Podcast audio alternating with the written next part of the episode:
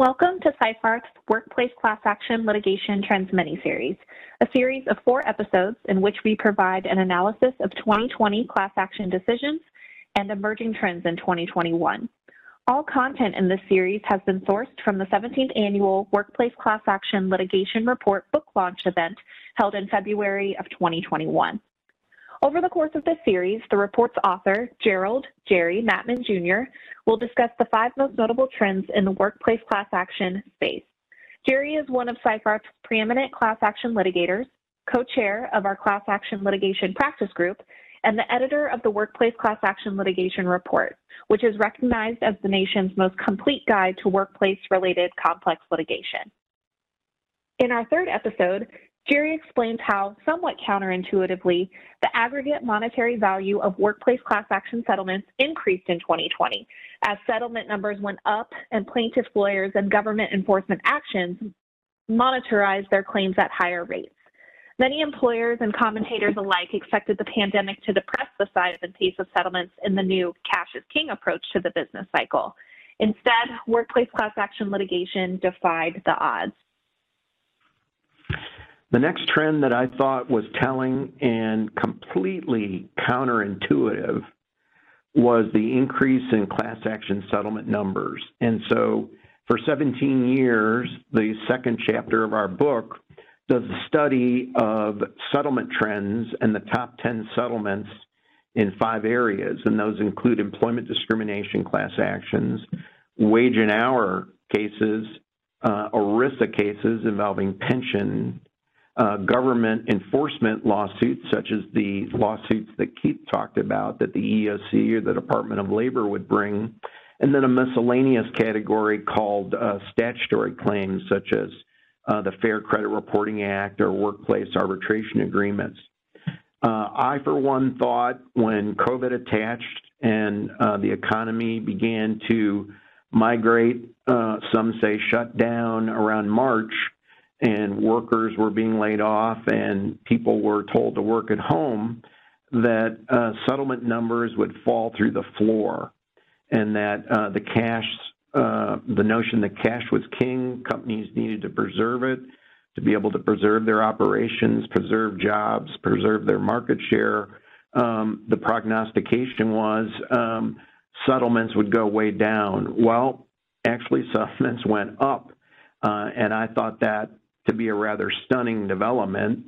They increased from 1.34 billion to 1.58 billion, uh, which was the third year in a row they rose after uh, 2017 when they hit a high water mark at 2.72 billion.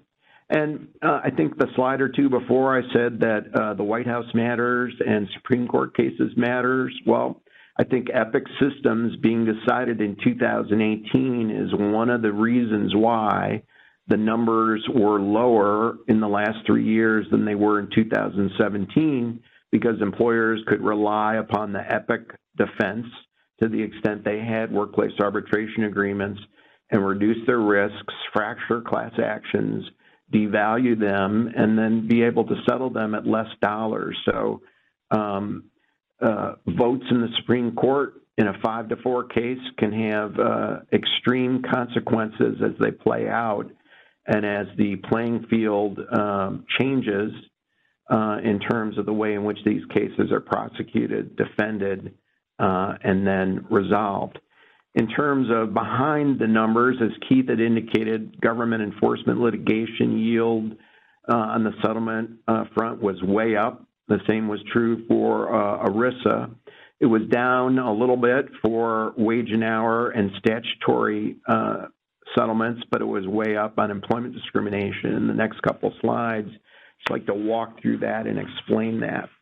The next slide shows uh, the settlements broken out by number, and I think that knowing what cases settle is important because in uh, my experience, success begets copycats and big settlements tend to prompt other lawyers to sit up and take notice in the plaintiff's bar and to begin to pursue those sorts of theories. And so uh, what we saw this year was uh, an increasing number of ERISA settlements and uh, employment discrimination uh, matters.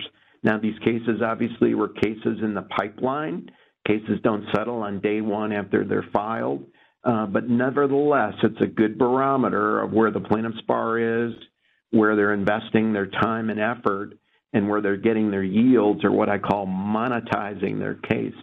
The process of filing the complaint, litigating it, and then monetizing it in terms of the type of reward or return that they will get. So the next one takes a look just at employment discrimination cases, and of all the five areas we look at, here's where the most change has occurred. And 2020 was a banner year. I think one of the things to think about is the uh, Me Too movement, social media, Black Lives Matter, and how uh, devastating, how damaging it can be to a corporation's brand uh, to be tagged in an employment discrimination area where the claim or the theory of the case is that people in protected category groups are treated um, in a negative fashion. And this seems to be a hot button issue where the big numbers uh, come and where they're driven. But that changes. If you look at 2012, uh, the lowest number uh, ever uh, since that time, it was right after the famous Dukes v. Walmart decision in 2011 that raised the standards, made it much more difficult for plaintiffs to certify employment discrimination related class actions, and employers obviously could take advantage of that, flex their muscles, and to be able to settle cases that prior to that decision would have been worth much, much more. And as you follow the bar and the graph, what you see is the plaintiff's attorney being nothing if not innovative and creative, found ways to work around uh, Dukes to get higher numbers for the cases and then a crash again in 2016, which I would attribute to a, a case called Comcast that was decided about that time that uh, tagged along was another bookend to the Walmart decision that again made it tougher for plaintiffs' attorneys to certify their cases or monetize them.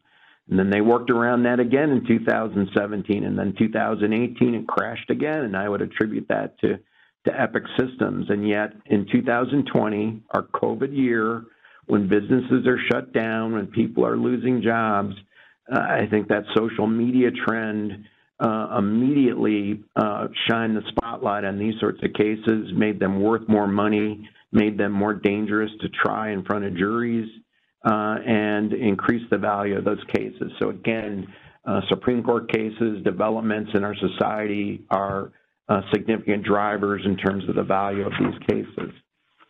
Um, the last one I wanted to look at was wage and hour. One slide back. Um, if we can go backwards, right here, um, the numbers are a little bit up and down. They were down this year, but another way to look at this is the pipeline. There are more wage and hour cases in the federal court system than any other type of workplace class action or employment related claim. Um, in essence, about one out of five lawsuits filed in federal court are employment related, and a good 80 to 85% of those cases are wage and hour cases, and a high percentage of those cases are class actions. And so we certainly saw a lot of 1 million to $2 million settlements that didn't even come close to our top 10 list. And so there's a lot of money being focused, made, uh, taken by the plaintiff's bar in this particular area. And as I conclude my presentation, we'll talk about what this means for employers and what you ought to do. This concludes episode three of Seyfarth's Workplace Class Action Litigation Trends mini-series. Thank you for listening. Be sure to listen to the other episodes in our series for more important information regarding workplace class action litigation trends. These episodes and other important updates can be found in the News and Insights section of Seyfarth.com.